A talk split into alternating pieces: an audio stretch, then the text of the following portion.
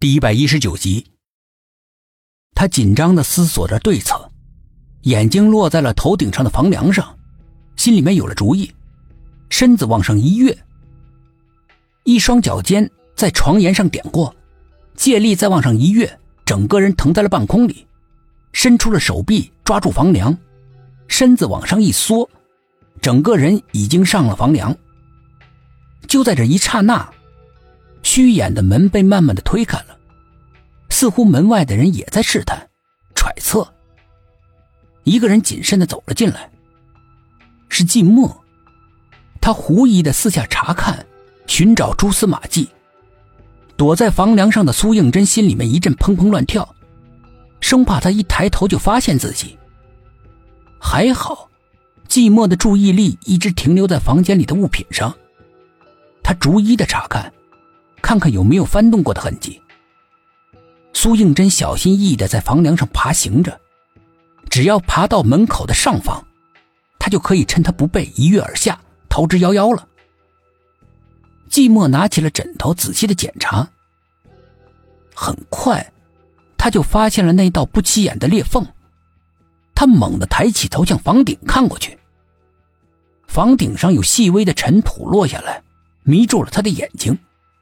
趁着他低头揉眼睛的瞬间，苏应真从房梁上跳了下来，悄无声息的、轻盈的像只猫一样，嗖的一下窜了出去。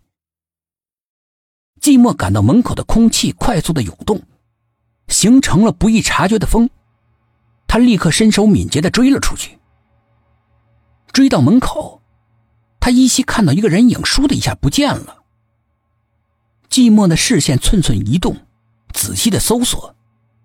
蓦地，目光落在了不远处的花丛里，他的嘴角牵起了一个洞察秋毫的微笑，走过去，捡起了一枚细小的黑色发卡，看了看，然后向着苏应真的房间走去。他推开了虚掩的门，苏应真正背对着他，看着铁盒里面的东西，听到响声之后回过头，看到季寞擅自闯了进来，有些恼怒：“这是女孩子的房间。”你怎么不敲门就进来了？季寞冲着他一笑，这一笑意味深长。这是什么？苏应真微微一愣，以最快的速度调整了一下自己的情绪。他可不想让他看出来什么。咦，这不是我不见的发卡吗？怎么跑到你手里了？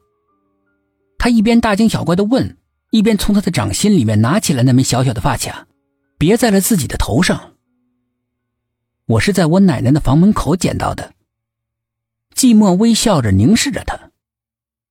哦，我正好从那里经过找奶奶，可能就是那个时候掉的吧。可是我正好发现我奶奶的房间失窃了。就是跟你们说嘛，这里不止我们三个人，你们还不信。现在被盗了，才相信我说的了吧？苏应真故作抱怨。季寞听了一愣，随即掩饰。该吃午饭了。苏应真戴发卡的动作停了好几秒，脸上微微有些变色，不过一瞬之间，他就恢复如常，跟在季寞的身后向饭厅走。现在只要一提吃饭，他就会莫名的紧张。走到了饭厅，苏应真并没有看到季寞的奶奶，也没有看到饭桌上摆着饭。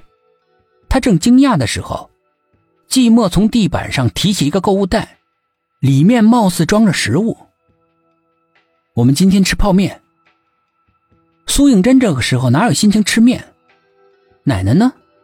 她非常自然的问。他有事出去了，可能今天晚上也不会回来。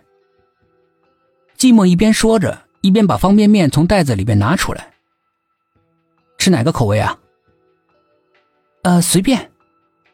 苏应真回答道：“哎，你们女孩子啊，最爱说随便了。等真的随便了，又撅着嘴不乐意了。”苏应真纯真的一笑，不回嘴，暗暗的想着自己的心事，跟着季寞一起走进了厨房里，看着他煮面。季寞一边煮面，一边半真半假的说：“怎么，监视我，怕我放毒？”是啊，苏应真装作开玩笑的回答。寂寞的脸上挂着淡淡的笑，转过头来，深深的凝视着他。